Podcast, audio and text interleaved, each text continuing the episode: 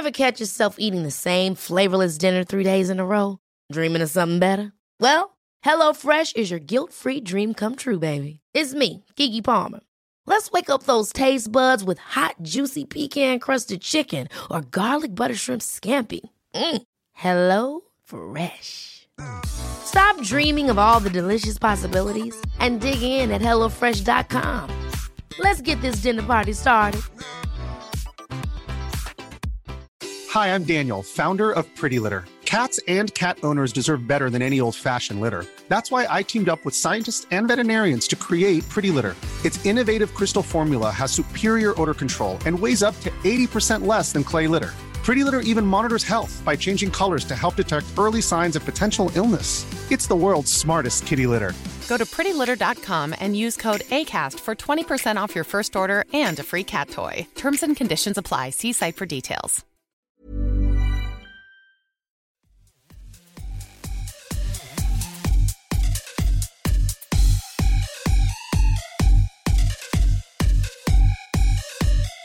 Hello, everyone, and welcome to Kilowatt. My name is Bodie, and I am your host. And I missed a couple of days, and uh, you know what? I'm not gonna apologize because I had a really crappy shift. Three fatalities. One was an infant. Two different calls. Sucked. Needed a couple days to get my head right, and now it's right. So I'm good. I'm uh, much better today. You hear that? It's just Dr. Pepper. There's nothing in it, alcohol wise. Because I have a ton of homework to do tonight and I don't want to be altered. Anyway, let's get right to the stories. This is from TechCrunch. Darrell Ether- Etherington. Lucid Motors is betting on a multi tiered car sharing autonomous driving future basically what that means is they're building this really expensive car and they're trying to raise money. So not a lot of people buy a car that costs $160,000. So how are they going to make their company uh, attractive to investors by saying that it's betting on multi-tiered card sharing and autonomous driving and they're building it that way from the ground up now, I think this is a little bit different from their message when they first launched the car because it's mainly for people who are really rich and get driven around everywhere. Kind of like a Maybach type of a, a situation, somewhere you own the car but you never drive it, somebody drives it for you. Um, but now they're saying, well, it's always been the plan to have this car with the ability to for you to rent it and it's got autonomous driving and we've designed the back seat so that it reclines and it's beautiful and all this stuff. And that that's most of that is all true as far as I'm concerned. Uh, I don't know that this was their initial plan, but you know what? If this is their their message from for now, then great. They're still still trying to raise the seven hundred million dollars necessary to build the factory in Casa Grande. Now, to be fair, they only need about two hundred fifty to get started, and then the rest can come later build the other parts of the factory. But um, yeah, it, it sounds like it's basically it kind of sounds like they're just on a dog and pony show, and they're doing a lot of look what we have, but they don't really have anything. And again, I'm a, I'm a Lucid Motors fan, so I don't want to sound like a hater, but it really seems as if um, there's a new story every week about Lucid Motors, and it's just like, look how pretty we are, look how pretty we are. Um, this one doesn't, in my opinion, have all. This article doesn't have a lot of substance. So at some point, Lucid Motors is going to have to actually have, you know, a car that works. I know they have prototypes, but that doesn't count. A production vehicle, and uh, they're shooting for 2019 for their first production vehicle, and that's coming up really soon. Especially since, as far as I know, they haven't broken ground on their Casa Grande location. So it's kind of gonna it's gonna be interesting to see how they're gonna do that. They plan on building 10,000 cars in the first year of production, and if they do that, that's 1.6 million dollars. There's no we don't know where their margins are on that. I'm gonna guess building a big facility and that costs 700 million dollars and filling it with um, people and equipment and tooling and all that stuff is going to cost way more than 1.6 billion altogether. But um, I wouldn't expect it to be profitable right out of the gate. Still, ten thousand at one hundred sixty thousand dollars, an unproven car seems like a lot. Take a drink real quick. Now, multi-tier. I, I'm assuming this means like rich people and poor people could use the the self-driving autonomous feature. Like you just hail a car and you pay what you pay. I don't know exactly what the multi-tier part of this is, um, but I could see this. This would be really good for traveling. So if you wanted to get from the airport to, let's say, a meeting and then back, and you don't want to get into a, a Lyft or an Uber, which I don't like doing. I mean, I, I do it. I get into a Lyft every now and again if I need to be driven from somewhere, but I don't like it. So I can see where that would be beneficial. So you can just get in, kind of focus on your thing. You don't have to talk to talk to anybody. To focus on your meeting. Another thing that I think this would be useful for is obviously the elderly, so that it helps them be more mobile. But it doesn't say how much any of this stuff will cost, and because it doesn't say how much any of this stuff will cost, it, $160,000 car driving around is going to be quite expensive. At some point, they want to put out a $60,000 car, but even that price, um, it, I can't imagine that the rides in it would be cheap. It sounds like it's going to be pretty expensive. And um, I don't think most elderly people are going to trust that the tar- car is going to drive itself and be safe. So, at least current elderly people. Let's go um, to Fred Lambert. According to Adam Lashinsky's book Wild Ride, Uber tried to partner with Tesla on autonomous driving. Um, you can read the quote. But Elon Musk basically said, uh, Hey, Travis, stay in your lane.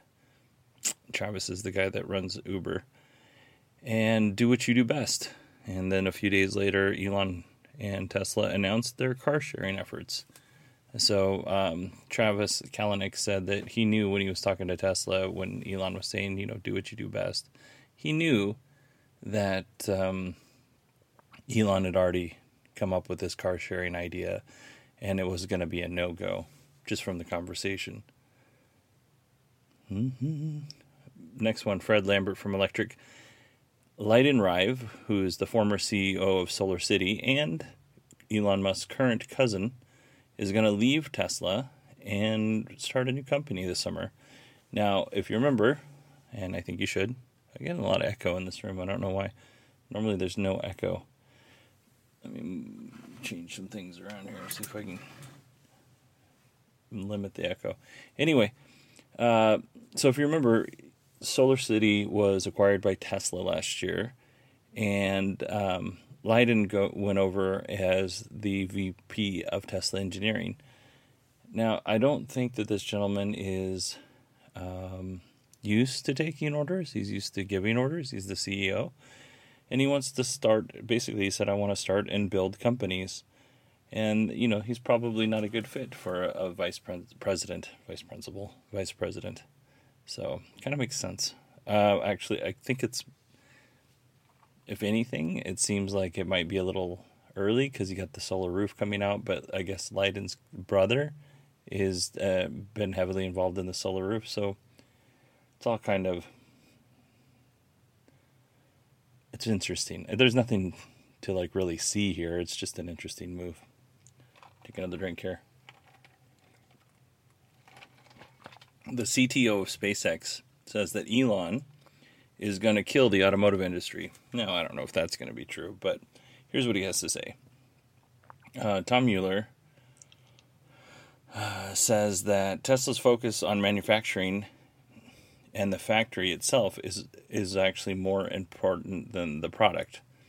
Um, because of this, um, there's a transcript and you can read it. But he, basically, he just kind of gave a little uh, breakdown, he had a little conversation with Elon uh, about um, a motor that was on um, an engine, excuse me, that was on one of the SpaceX air uh, rockets.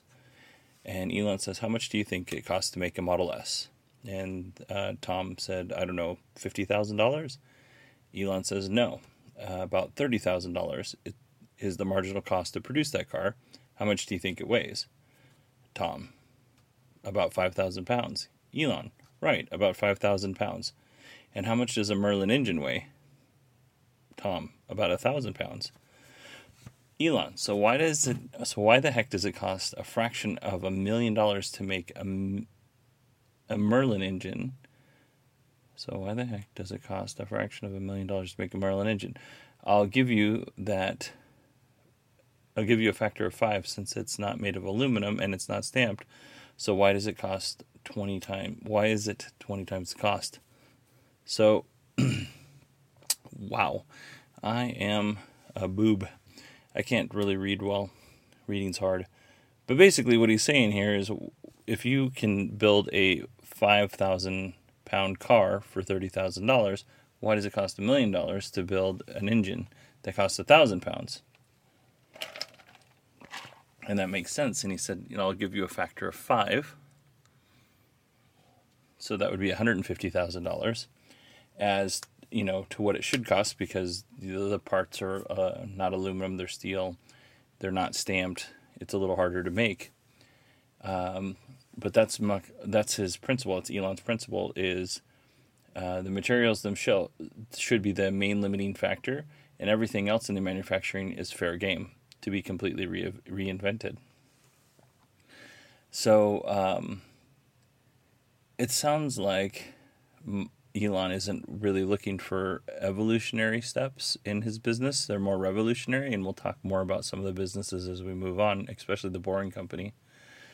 Um, but he's he's referred to the manufacturing like of the Model Y as the alien dreadnought because it's going to be something from a different world. Um, he said that the Model 3 would be the first step towards um, that alien dreadnought, but the Model Y would be the real version which is interesting. Um, they're going to bring down. Um, let's see, the Model S has three kilometers of wiring harness, and the Model 3 is going to be one and a half kilometers, and the Model Y is going to be 100 meters. So they're significantly reducing the the parts and the the manufacturing for these cars to get out the door at a lower cost, which is the thirty-five thousand dollars, and at a higher volume. So it's basically just as um, they're going to they're going as fast as physics would allow. Elon wants to go as fast as physics will allow, basically, to get these cars. He just wants them zooming off faster than the eye can see, which means he couldn't have people working on the cars, be simply because they would get crushed and killed. So the next story, um, I've heard some different stories or read some different stories on Tesla just sucking it up and building the Tesla pickup truck now. Tesla's a huge company, but it still has limited resources. And those resources include space on the production floor. They are include parts. They include um, labor, like people, to build this stuff. And right now, they have enough on their plate that I don't think this is a good idea. I don't think it's a good idea for them to start pushing the truck. I think they need to have a um, and it seems like they do have a well defined plan as to when to bring these things to market. The truck market is huge and it makes sense um, because they can make a lot of money off of a pickup truck. But on the other side is I don't want them to rush into making a pickup truck because they see dollars, which it, I don't think Elon does anyway. But I don't want them to rush into um, a scenario where the pickup truck sucks because as a, as a, a, a kind of a man, a cis male, sometimes I like to do manly things. And some of those manly things would include occasionally driving a pickup truck because I like pickup trucks. I just can't afford to drive a pickup truck because they cost so much money in fuel. And it doesn't make sense. And I can't fit my family in a pickup truck comfortably. But if Tesla built a pickup truck where I got, you know, obviously no fuel costs and I could semi fit my family in there in a pickup truck, I'd be more open to considering a pickup. So um, I just hope that they put all of the time and the care into the pickup truck and don't don't rush it based on public pressure. Next up is Inside EVs, Mark Kane. Um, this is a YouTube video that I put in the show notes. Aries RC, um, they built a DIY solar roof panel, uh, a solar roof tile, excuse me really cool stuff, and it didn't look like it was all that hard. Um, it was pretty clever. It's worth watching, so I'll put that link in the show notes. Let's see. Yeah, Tesla is giving all existing owners free supercharging. If you bought a Tesla after January 15th, uh, they said you're out of luck. You don't get any more supercharging. And, or actually, excuse me, if you took delivery, I think after January 15th, you don't get any supercharging for life. Uh, you get 400 kilowatt hours a year, and that's it. Should be enough, is what Tesla said. Now, Tesla has reversed that decision, and they are going to give everyone, giving, they're going to give all of their existing owners free supercharging for life. And then those owners can give free supercharging to five friends via referral codes. So that's pretty cool and pretty cool of Tesla to do that. This next story is a little sketchy as far as I'm concerned. Uh, Fred Lambert reports, not the Fred Lambert sketchy, he's really solid. Fred Lambert from Electrek reports that based on a teardown of the Chevy Bolt um, that the UBS Global Research Group did, the Model 3 needs to make $41,000 to break even. So you need $6,000 in upgrades effectively to break even.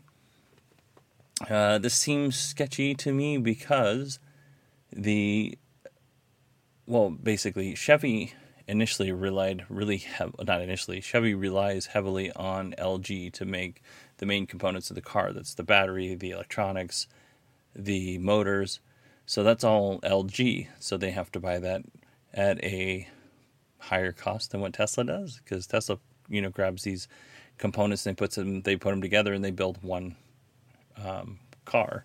Whereas basically this is Chevy assembling what amounts to the guts of an LG car. So it's not it's not quite the same thing. So it's going to be, in my opinion, added expense. I have no information or experience in this department, but that's just kind of what I think. Uh, but Tesla, they're you know, like I said, they're sourcing all their their um, their parts specifically for the Model Three, and they already have the plan with the Model S.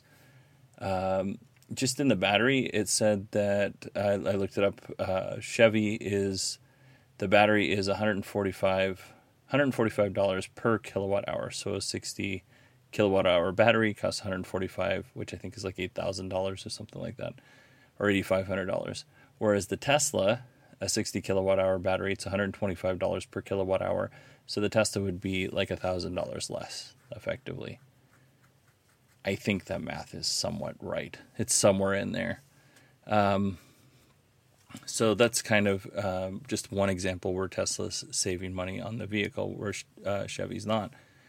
Um, and then the other thing is Chevy, you know, I don't even know if they dedicated a line to this car um, because they only made or they're planning to only make twenty five to thirty thousand dollars, thirty thousand a year.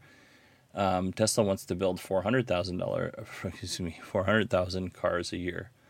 And initially, this may be a realistic number because they have a really high number of reservation holders. But if this car comes out and sucks, um, that might not be a very realistic number. That four hundred thousand. That's pretty high.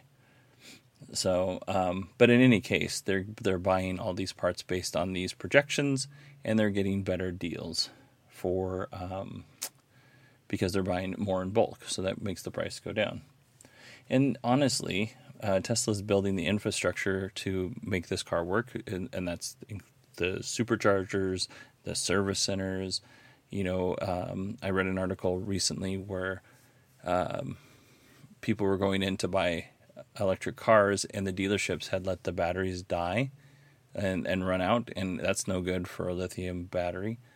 So, um, just very interesting to how dealers are are pushing electric cars versus Tesla, which that's their only business. They have these the little stores and the little showrooms, so you can go and look at a a Tesla, and they're you know actively engaged in selling their own vehicle, whereas car dealerships may or may not be, depending on the dealership. But this is an experiment for Chevy, and this is Tesla's business, so they're going to um, be a little bit more particular on what they pay for parts and things like that. Whereas Chevy's like, well, let's give it a shot. Um, but the article does have a lot of details. It has a ton of pics of the bolt being torn apart, so I highly suggest it. It looks Um, actually, it looked really cool. Um, I didn't understand all of the uh, little ins and outs of of the of the breakdowns, but it still it was really interesting. Let's see here. Take another drink. So Toyota um, is going to start developing more EV cars, and they want to be set up more like Tesla. Now, CEO Akio Toyoda, which is actually T O Y O D A, will lead their division, and he said that, like Tesla and Tesla and Toyota together, both companies produce cars, but Tesla is building something closer to the iPhone. And what he's referring to is the connectivity and the upgradability of the Tesla cars. Um, in the, I think it was in the earnings call, te- uh, Elon Musk said that you could actually, if you needed to upgrade the computer that the car runs off of, you just right behind the the uh, glove box, you could pull the old computer out and put a new computer in, and you're good to go. So, you know, you have the soft, the ability for the car to connect and provide all this data to Tesla, which is now making it a data company. And then you have all of this. Um, uh, the software is upgradable and and brings new features and all that cool stuff. But then you also have the upgradability of the of the computer itself, and you don't always necessarily need to upgrade the cameras and all that stuff. Is just the computer might have enough processing power so that the car can do more things without having to buy a whole new car. Um, but Tesla, so um, this is this is clear that Tesla is pushing the automotive industry, but they're not just pushing Toyota. I read another article, and I can't remember where it was, but I wrote the notes down here that Volvo is going to stop making diesel engines, and they're just going to work on EVs. I don't know if that means they're going to stop doing gas engines too, um, but that was the main crux of the article, and I read it a couple days ago, so I don't remember the whole um, what the whole story was about. So the next one's by Fred Lambert again, and it's um, from Electrek, and it's OS Vehicle, which is a Y Combinator. Uh, y Combinator, if you don't know, it's kind of like um, it's like an incubator for little for businesses to grow and and get um, to be advised by mentors and that kind of thing. So what this company OS Vehicle has done is they've designed an open source vehicle program. So essentially, from what I understand, it's kind of like Legos. They provide the chassis, they provide the electronics, the motor, um, and I don't even know if they need to provide the motor, but they provide this platform so that anybody can build a car um, and it's modular. So if you at some point you want a bigger electric motor, you pull out the old one, you put the new one in. It's pretty easy to do. It's supposed to be very simple and save millions of dollars in um, uh, manufacturing and um, research and development costs. And it's definitely something to keep an eye on. And there's some videos. I'll put a link to their video page in the show notes. There's some videos, and it's really cool. It's I think it's osvehicle.com it's a really cool concept and i'm like oh that'd be cool just to make a little cool little two seater and just kind of drive around town in your own car that you built. They said that you can assemble the chassis itself with the seats and the steering wheel and, and the wheels and the everything um, and have a car that doesn't have a shell doesn't have the, the outside but you basically have the inside of the car for in less than an hour and they have a video showing them do that. That's pretty cool too uh, a European company called SolarWatt. I can't remember where I got this article from. Um, speaking of modular, uh, they have a modular enemy enemy, a modular energy storage solution, and it's called My Reserve Matrix, and it can be used from uh, electric, or excuse me, it can be used from residential all the way to industrial. The battery pack uh, and the command electronics are about the size of a shoebox. It looks like a, in the picture, it looks to me like it's a little bit bigger, but everything is contained in this module needed that you need. And you can add an unlimited number of modules. So you could go from 2.2 kilowatt hours to 2 megawatt hours, which is huge. To give you a reference, uh, Powerwall is 14 kilowatt hours. It, there's no word on the pricing, but I went and looked on Tesla's page to see what it would cost. I have a four bedroom house, 1,960 square feet, for a power wall to power my entire house with my solar panels. And it looks like I would need three power walls, and that would cost $17,000, $17,200 plus another 800 to 2000 to have it installed. So we're effectively looking at because I doubt it's going to cost 800. We're effectively looking at $1900 to put a power wall on my house to help us um, escape the tyranny of the electric company. But this is a more interesting solution to me because it feels like I probably don't know. It's, it's let me get my calculator right here because I'm dumb. Uh, calculator 14 point. Oh no, just 14. 14 times 3. 42 kilowatt hours. Uh, it seems like maybe if, with this modular thing that the Solar Watt is doing, I could get away with something smaller since they're in smaller increments, 2.2 kilowatt hours at a time. So I don't know. It's just it's interesting, and hopefully you find it interesting as well. Uh, let's see. Consumer Reports talking about storage and solar panels. Con- this is Kyle at uh, Teslarati. Consumer, Consumer Reports checked Tesla's math on their solar roof calculator and found it to be accurate. So if you're going on Tesla's solar roof and you're putting in the information, know that uh, Consumer Reports says that it's that it's correct. Oh, this is Inverse Jack Crosby, and Inverse is cool. Oh, hold on, jeez, hello. I don't know why my everything's falling apart in my little home studio here. Sorry about that. I had to fix some things. But I'm back. So this is inverse Jack Crosby. Um, what is Elon going to do with all of the, the displaced dirt from the boring machine? So it's very expensive to go and have this dirt disposed of and and transported. So what they're going to do is they're going to build it and turn it into bricks to build structures.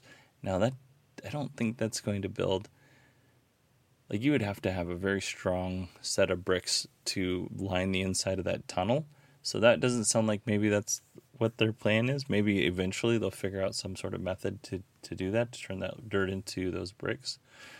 So it's just kind of comes full circle. The dirt that was removed becomes the bricks that hold the tunnel strong, keep it strong.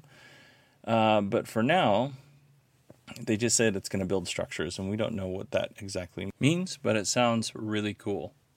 And finally, uh, I know some of you don't or I don't even know. Some of you, everybody may love these articles. Uh, I'm assuming some of you don't like this, but uh, Tesla versus the United Auto Workers Union. Uh, last week, there were a lot of stories about how unsafe it is to work at Tesla, and Tesla released a blog this week, um, basically pushing back and saying, "Well, that's not exactly true." And here are the things that we've done uh, to keep our workforce safe. And if you don't know how, what that what that, the story is, is basically the United Auto Workers Union is trying to unionize the Tesla's workforce.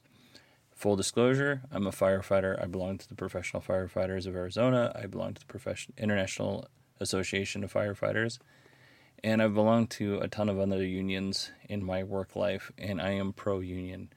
So you know, take that with a grain of take what I'm going to say about to say with a grain of salt.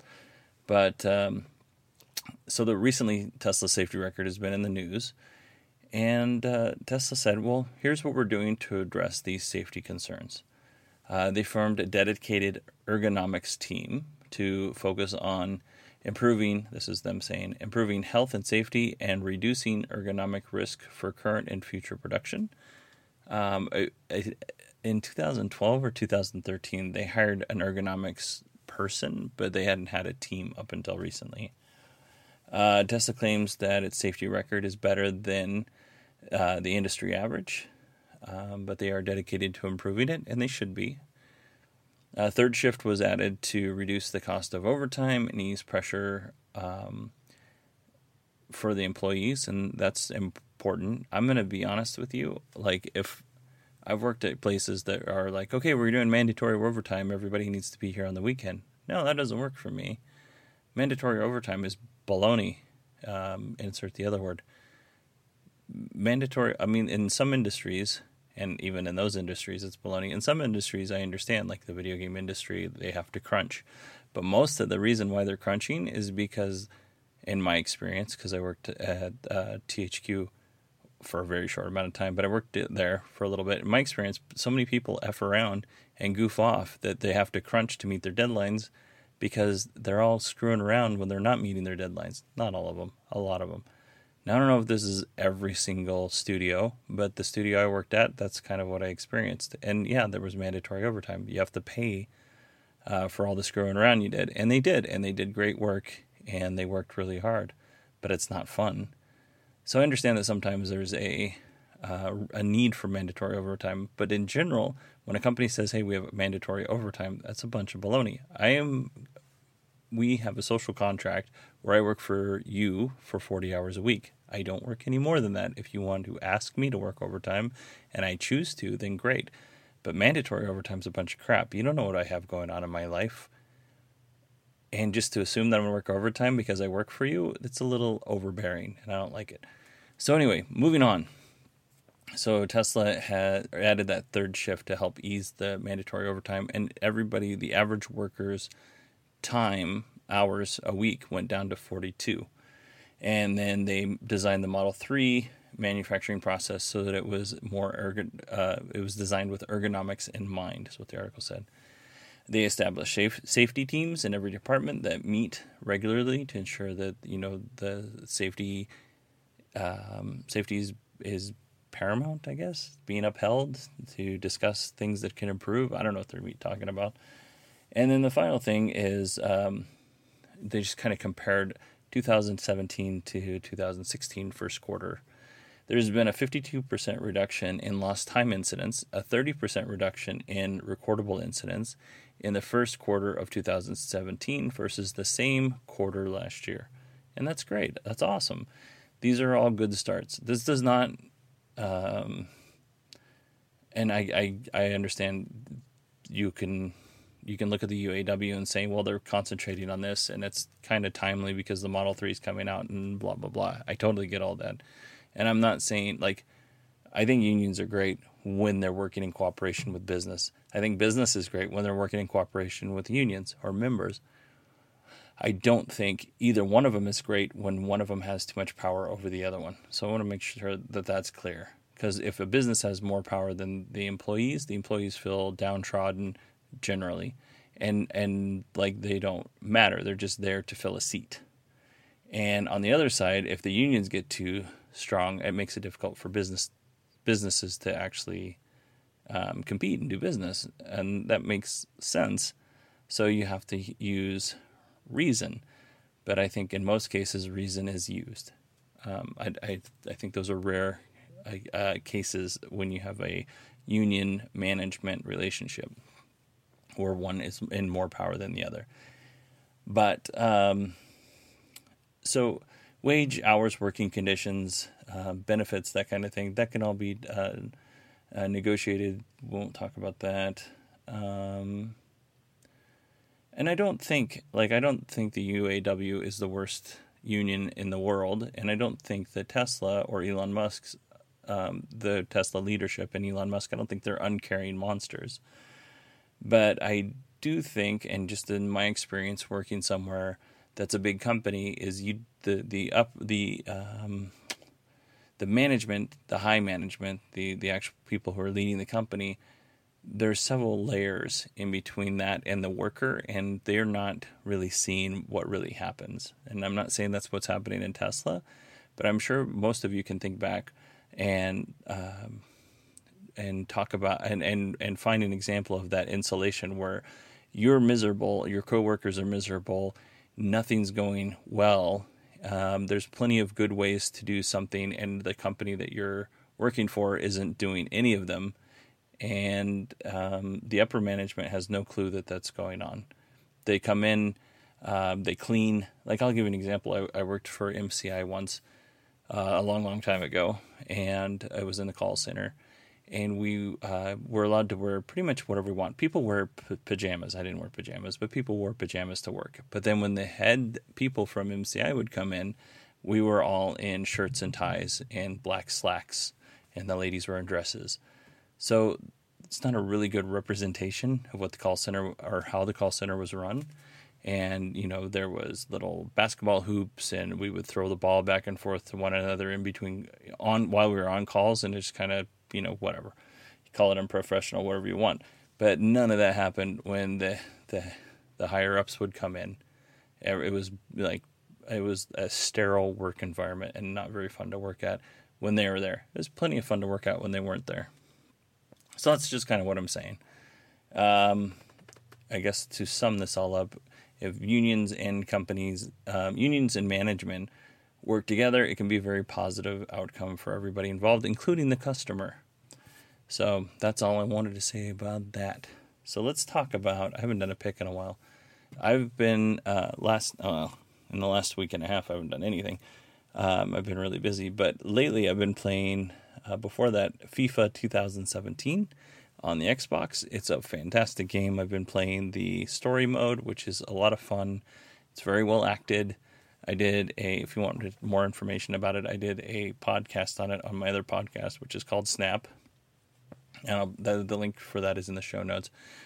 But if you don't want to listen to it and you're like, hey, I'm looking to get in a really good game, FIFA 2017. It you can play a game fairly quick and then you can move on with your day. And that's kind of how I have to play games nowadays. Is I have to because uh, I have kids and other responsibilities. If I have 10 minutes or 15 minutes, I can sit down and play FIFA and get that that adrenaline rush of playing a cool game, and then go back to doing what I was doing for the rest of the day. So it's a nice little break. So that is my recommendation.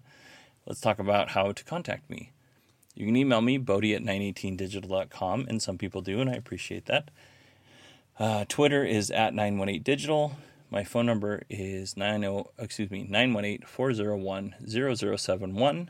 And if you leave a message, which no one has, I'll uh, put it on the show and we can kind of um, highlight you. Let's see. My other podcast is called Snap. Leave a review wherever you get this podcast. It really helps out. And then if you like iOS uh, iMessage stickers and you want to help out, uh, I noticed we got an uptick in listeners and also the stickers were selling better. So if you've bought an iMessage sticker to support the show, thank you very much because it helps me pay for hosting software, um, my crappy mixing board, which is popping and hissing and and uh, on its way out.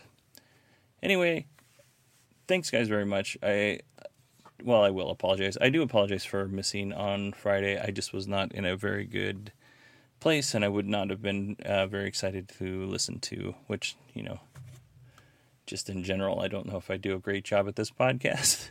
so I appreciate every single person that listens to the show. So thank you very much. Uh, this show should be back regularly on Friday because I have a couple of weeks where I am not going to work and that was pre-scheduled prior to the three fatalities. But I have a couple of weeks where I'm not going to work, so um, there's no reason there would, shouldn't be a podcast on Friday. So thanks, guys. Thanks very much for listening, and have a great week, guys and gals. I meant to say guys and gals.